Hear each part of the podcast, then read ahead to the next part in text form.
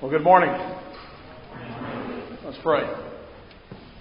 Father, we thank you for another new week to begin, uh, to begin the task that you've given us to do, that we might uh, follow you and love you with our words and with our hearts and with our lives. We pray, Lord, that you bless us, especially as parents, as we seek to train and discipline our children to love you with all their heart, soul, mind, and strength. So bless us this morning as we continue our study in your word over how to do this and how we might honor you. We pray in Jesus' name. Amen. Amen. I want to turn today to talk about doctrine and discipline. Those are just going to be our two categories to, uh, because I think they're really kind of two sides of the same coin. Um, but before I do that, I want to ask you a question. Uh, can your family be described as a loving communion? Would that be an apt description of your family? Not perfectly, I know. There are difficulties and problems that we all have, but if, the overall description of your family a loving communion? Then, let me say this if you can't do that, if you can't describe your family that way, then you're doing something wrong. That means something needs to change. Is your marriage a loving communion? If not, then that's where the problem is. If the grown ups can't love and commune, then the children never will. They can't rise above the leadership. Perhaps we need a big sign in every room in the house that has our mission statement This place is a loving communion of saints. That should be the reminder, the overarching thing that is in every family. So, with that mission in mind, we can now turn to talk about doctrine and discipline. Uh, you're going to have to teach your children. That's what doctrine is what loving communion is. You're going to have to enforce those standards, that's discipline, to see, to see to it that the mission is accomplished. That's your job, to see to it that the mission is accomplished. All the rules and all the enforcement is for the good of your children and family, and ultimately for the good of the world and for the glory of God. You work for Him. Moreover, when you get serious about his doctrine and receive his discipline, then you can have a loving communion at your house, but not before.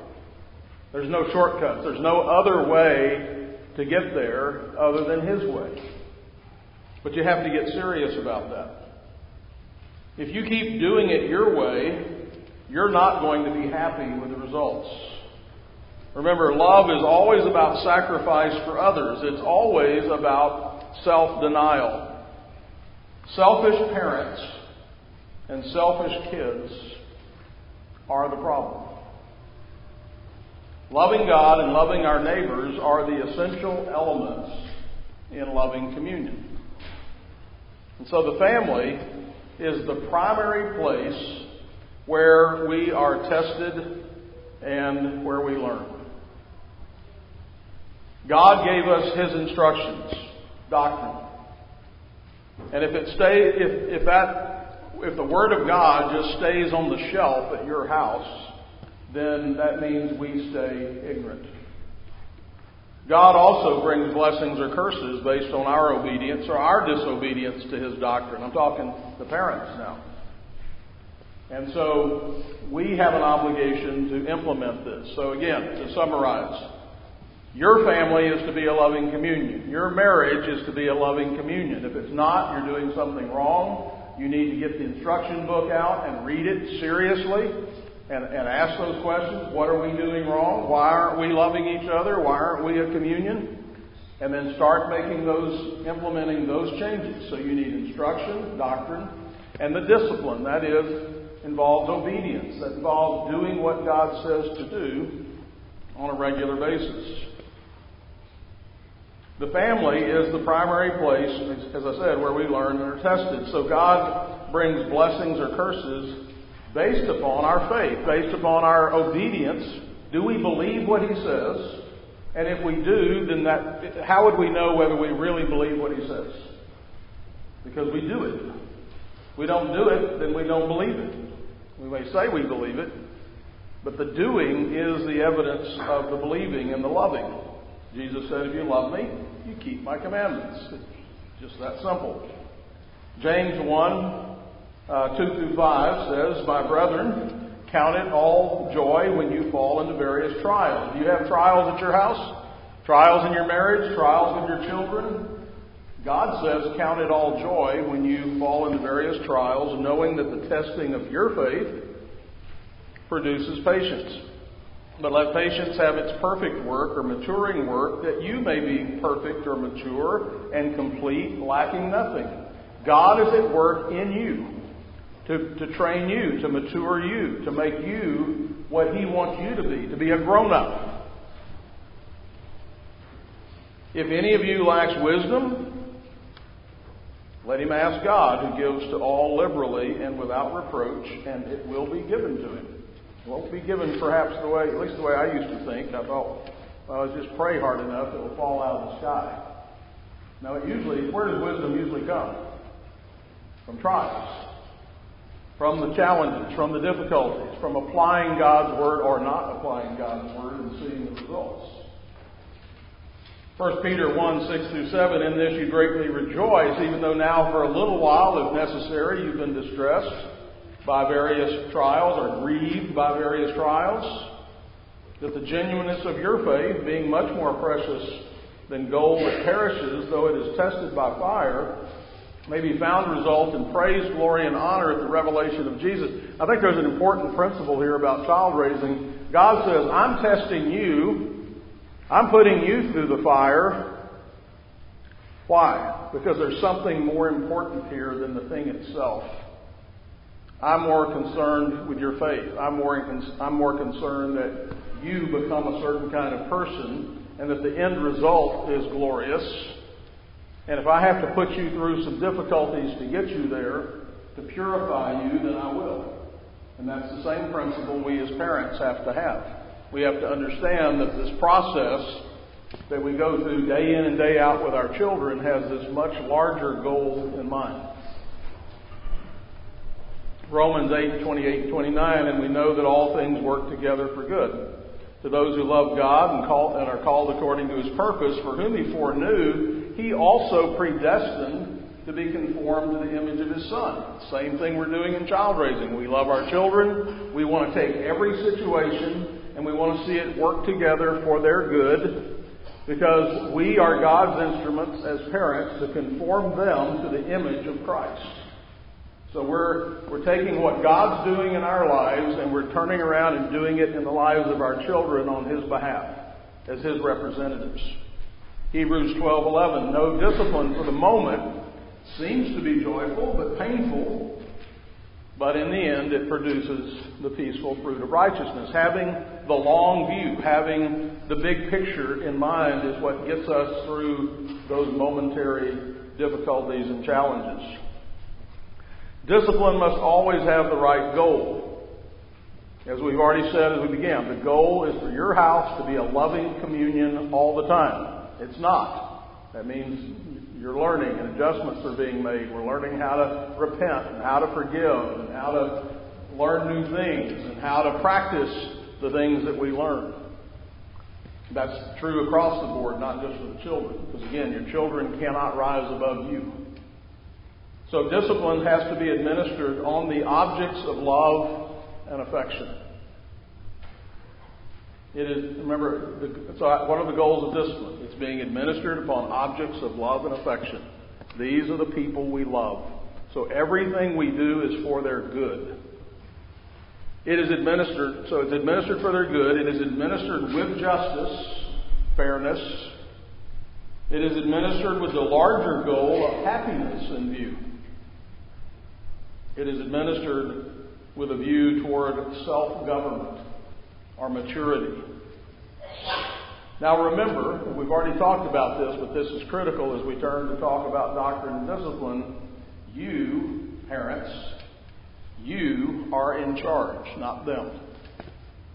This means that you have a duty toward God and a responsibility toward your children. You got that? Duty toward God, you're under Him. Lord, what would you have me to do? And He tells us, and now we do it. That's our, that's our responsibility. And so you, as parents, make the rules. That's doctrine. You will enforce the rules. That's discipline. In order to save and sanctify your children in Jesus Christ. That's the purpose.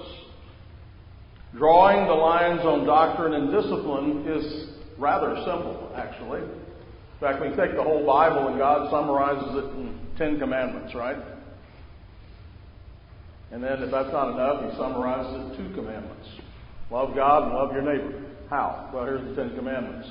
Yeah, but what, what, does that, what do those mean? How do I honor father and mother? Oh, well, here's the whole Bible. The whole Bible is a commentary on the Ten Commandments, an expansion, a, an explanation. So you have to make the rules. You're going to take God's Word and you're going to make your house rules. That's what you're going to teach. Drawing the lines on doctrine and discipline, as I said, are simple. You will decide, using God's Word as your standard, what is and what is not acceptable behavior, and you will clearly communicate the lines to your children. There's doctrine, there's teaching.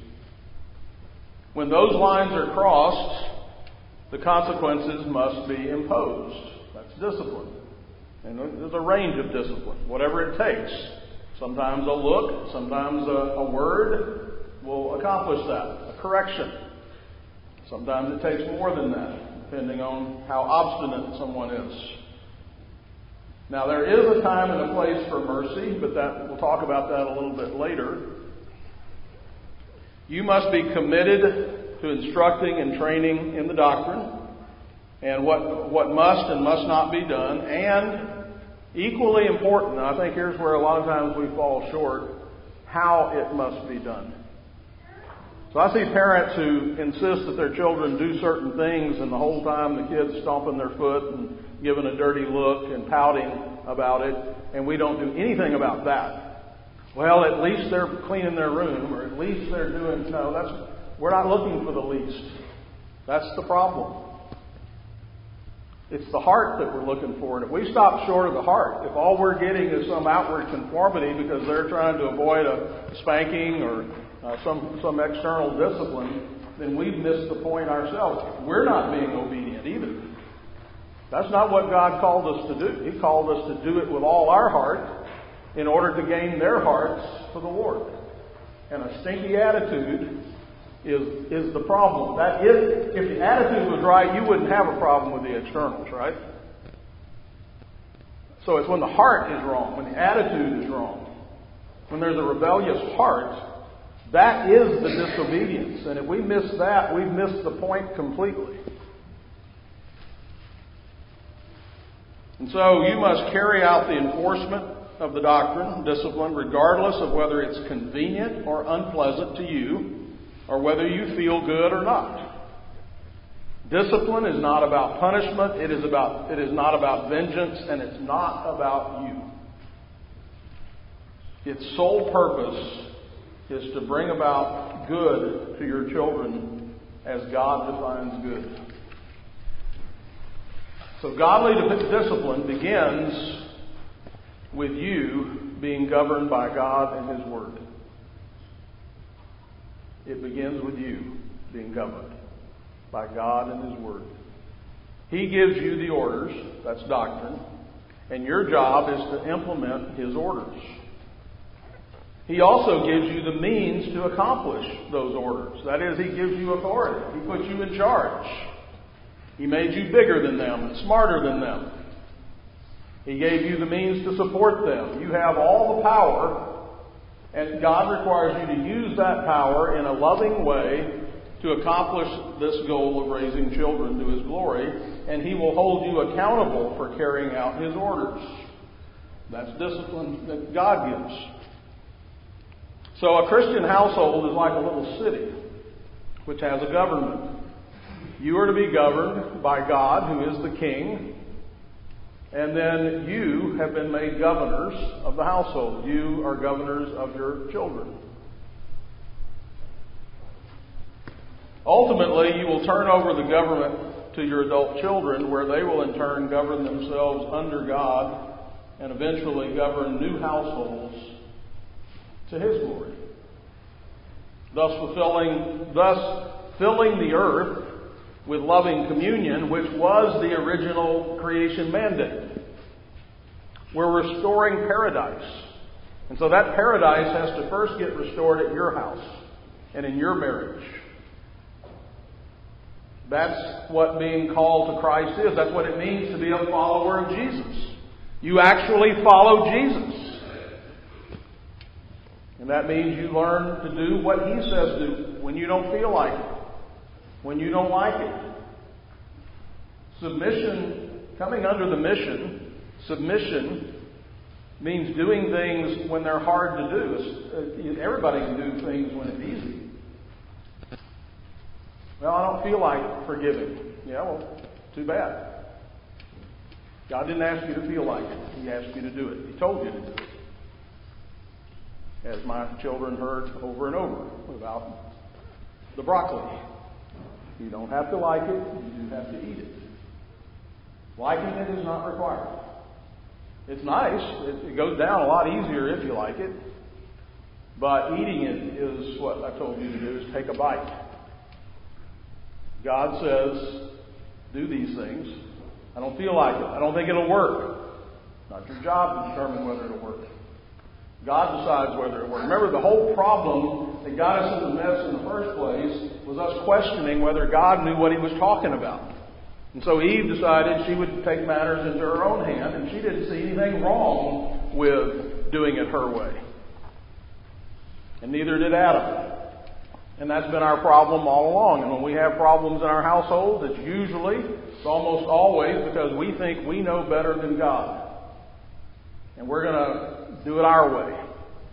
And then we're surprised when we're unhappy and things aren't going well. You know what that's called? Discipline, judgment. God says, You want to do it your way? Go for it. I'll let you see what that feels like. I'll let you feel the pain of doing it your way.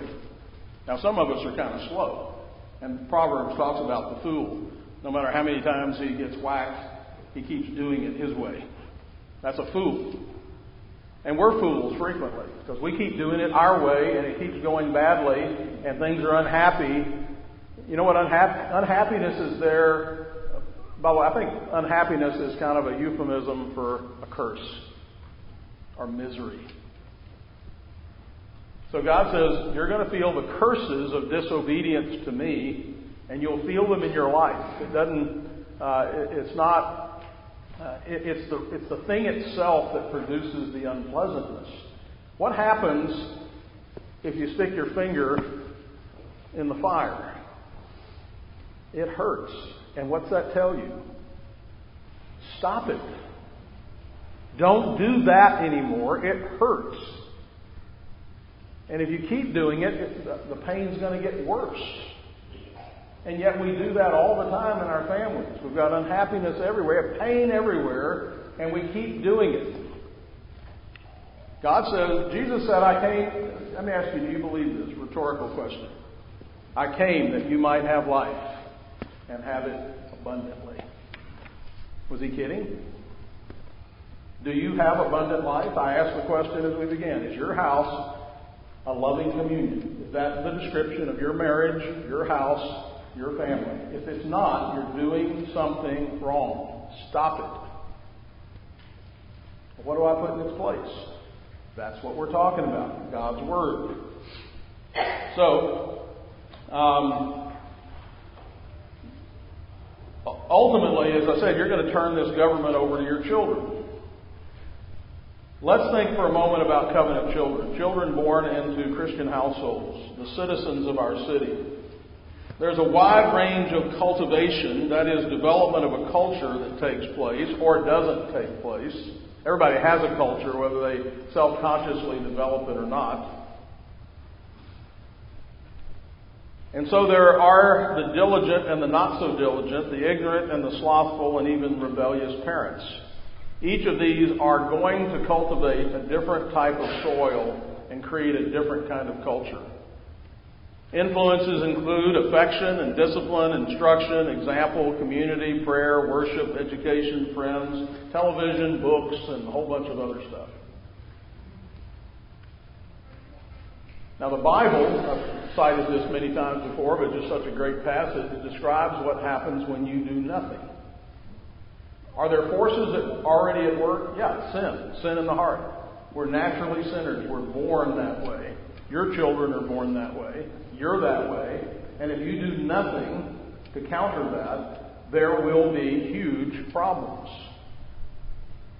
And so Proverbs 24. I went by the field of a lazy man and by the vineyard of the man devoid of understanding. He doesn't read his Bible. And there it was, all overgrown with thorns. Its surface was covered with nettles. Its stone wall was broken down. When I saw it, I considered it well. I looked on it and received instruction. A little sleep, a little slumber, a little folding of the, of the hands to rest, a little television. So shall your poverty come like a prowler, and your need like an armed man. That's the discipline. That's the judgment that comes. A passive approach to the cultivation of our household potentially leads to the very disasters of the parable uh, of the sower and the seed that Jesus talks about. And in the case of Proverbs here, it was the result of a lack of understanding and slothfulness. As a result, full of thorns, thistles, moreover, the wall that was supposed to protect the vineyard from the outside influences had eroded and fallen down. All it takes for a disaster to come upon this vineyard is a lack of diligence. Just don't do anything. Be casual about it. Now, a child, I want to talk about child discipline training as the means of cultivation. A child must learn from the beginning. Here's a key point. They must learn from the beginning that it is the will of the parents and not their own will that must be followed. That's a fundamental thing. Just as Jesus said to his Father, Not my will, but your will be done, that should be what your children essentially say in their hearts to you. Yeah, I would like to do this, but Mom, if that's what you want me to do, I'll do it your way. Now, I know we got a big gap here, right? So, the word of the parents is law. Children must learn to respond instantly to their parents. Never give in to a child that is begging or whining for, some, for something they want. Teach them the proper way to make their needs known. Begging and whining is not proper, it's disrespectful. The results of going against the will of the parent must be the controlled use of pain. There's different kinds of pain. A frown sometimes is sufficient. An eyebrow down at, a child, a look of disapproval, sometimes that's sufficient pain to get the needed adjustment in behavior. You can't train a child until you have first brought that child under your control. You can't establish control without conflict. Children will always test the boundaries. Sinners who want to be God. Your children want to be God. They want to be their own God. Don't let them. That's the worst thing that can happen. You know why? Because that's a false God, and it'll that false God will send them to hell. Parents must win every challenge to their authority no matter how insignificant it may seem. Attitude is as important as outward obedience. Father and mother must always win. Rachel, here's where the story comes. She's only heard this a million times. Most of you have heard it. And I, think Marinelle's corrected me on some of the details, but uh, the principle is the same. How old was Rachel when we had the showdown?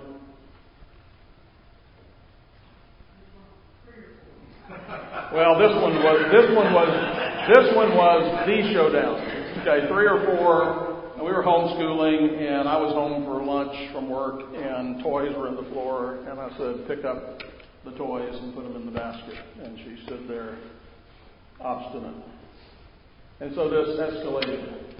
After multiple, I said, "Pick up the toy and put it in," and she'd done it many times. There was not an issue of whether she was able there was not an issue of whether she understood. This was clearly a showdown. And so I got the wooden spoon out and began to, to uh, turn up the temperature, as I like to say. And I was on my knees where we were eye level and dealing with this in the living room. And Kristen, who's her older sister, they were in the homeschool room. She needed to get something at the back of the house, uh, which meant she had to walk right past us to go to her bedroom to get it, which she did rather quickly. Uh, it was tense. Um, and as she came back, equally quick, and walked past me and Rachel, she stopped and she turned back to Rachel. And this has been going on now for 15 or 20 minutes. And she looked at Rachel and she said, Daddy always wins. And she proceeded to leave.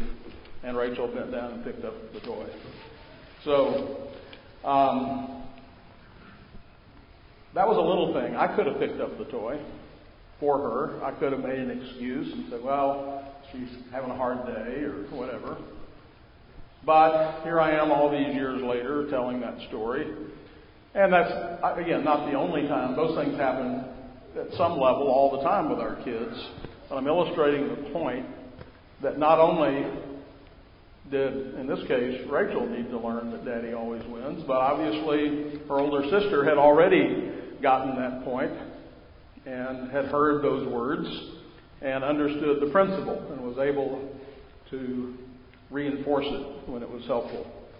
Um, Every conflict is an opportunity for change and growth. We don't like conflict, so we as parents tend to go out of our way to avoid it. But conflict can't be avoided, and when two wills are involved, inevitably they want to go in different directions. Children are in a perpetual pursuit of happiness that is selfish in nature and seeks instant gratification. The long term happiness of you and your child is often in conflict with the short term goals of your children. Likewise, parents often opt for the short term gratification of avoiding conflict at the expense of the long term benefit of establishing control. Conflict is part of the training process. Oftentimes, the greatest advances in child training come immediately after the greatest conflicts are won by the parents. The greatest fight occurs right before the ship goes down. Therefore, parents, let us not lose heart in doing good, for in due time we will reap if we don't grow weary. And so the fear and pleasure of father and mother. When your child disobeys or rebels against you, there is, they ought to think that the world is coming to an end. In fact, their world is coming to an end, at least the one that they rule in. There should be no reward for rebellion. Your child's greatest fear in life should be the displeasure of father and mother. Now, again, all this is in the context of where I started love and affection and seeking the good of our children. We're not being abusive, we're not hurting them, we are loving them. But we will get to this a bit more when we talk about worship. But an example, and I've been talking, those of you who've been here for all the years I've been here, I know we've gone over this multiple times. Um, but when you have to take your child out, I know there are times when your child's sick or they need a diaper change. There are good reasons for children to cry uh, in church or whatever. But if they're just being contrary, what they ought not ever come to think is somehow if I pitch a fit in church, I get to go out and play. I get to go have fun. What did you teach them? What you ought to be teaching them is, however un, unhappy you are in here, you're going to be more unhappy out there. You're going to be wanting to come back in here. Because that's the goal. Remember, you're the one in charge. It's what do you want them to do? You can teach them to do that. They're smart. Your kids are smart. They're plenty smart to learn that if you want to teach it to them. But if you teach them, if you do the other, you're teaching them still. You're just teaching them to do the opposite. And you're going to be doing that for the rest of your life. They will be controlling you, not you controlling them. And so when your child, um, excuse me, uh, just as the fear of God is the beginning of knowledge, the father and mother, as the father's representative, ought to be feared or respected.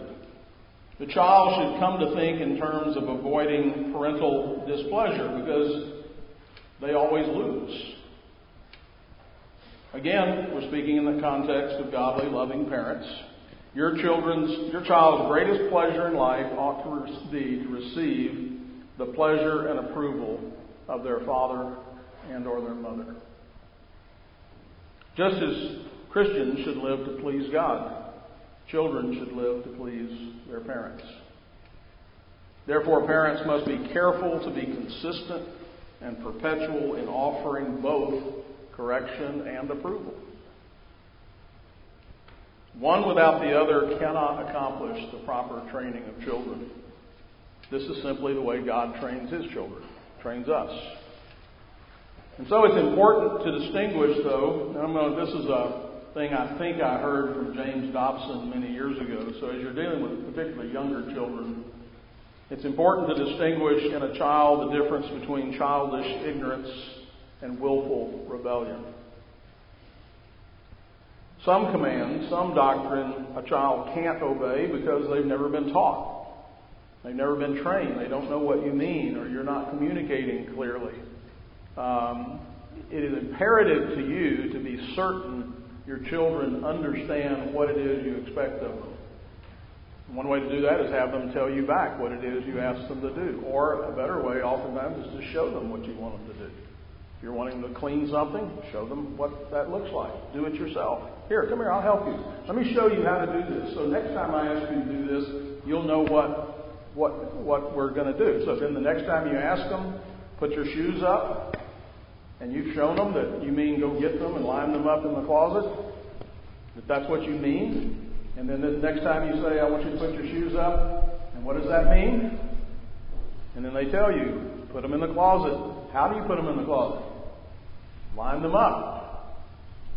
Okay, go do it. Now, if they don't do it, that's disobedience. See the difference?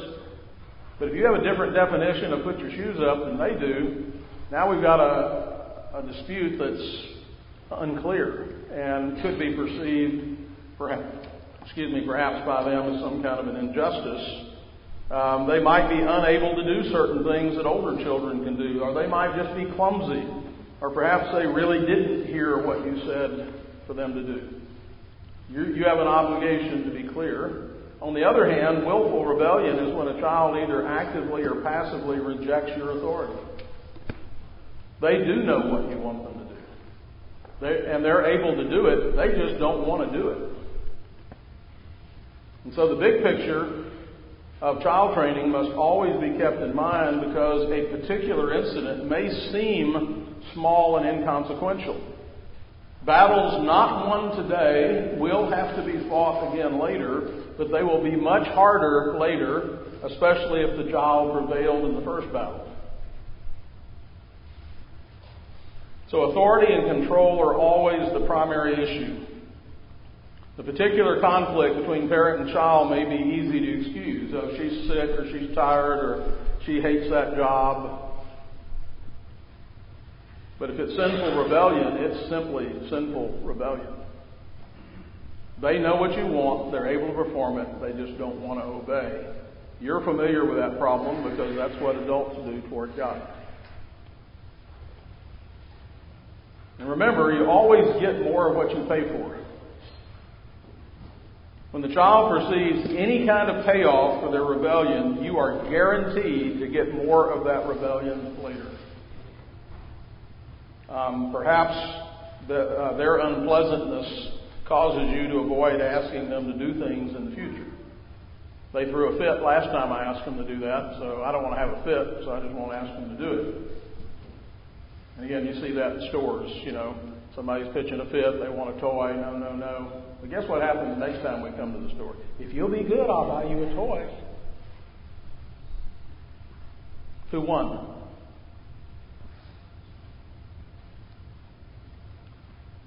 If you don't, uh, so if you do it yourself because you don't want the hassle, then they won and you lost. There should never be a payoff for any kind of rebellion. So, what does rebellion look like? Here's some lists. I'll just go through these quickly. Saying no, stomping the foot, swinging the fist, growling. I've seen that more than once eyebrows down, hitting, kicking, temper fits of various types, running away while you're instructing or correcting, talking back, whining, pouting. You probably have some others you could add to the list. What about subtle or passive rebellion? Outward compliance with internal resentment. Facial expressions, unhappy eyes, glaring or clenching the teeth, forgetting, Forgetting is a sin. Failure to carry out instructions, doing a sloppy job on a required task. In other words, doing what's required but not doing it the right way. Delaying obedience until some new threat is ordered. So I think I'm going to stop here today because the next section is, is the section called Guidelines for Discipline, and there's not a good stopping place there. So I think this would be a good place to stop today, and we'll continue uh, next Sunday our discussion of discipline. Let's pray. Father, we thank you for your word. We thank you that you teach us. You give us your doctrine. You give us your discipline because you love us. And help us, Lord, now as parents to love our children the way you love us and to diligently teach them, to delight in them, to enjoy them, and, and rejoice in, in the ways that they reflect your glory and image. But Lord, to also love them enough to correct them and to insist that they not sin, that they not be rebels in their hearts, and that they grow in their love for you and for your church and for your people and for the world. We pray this in Jesus' name. Amen. Amen.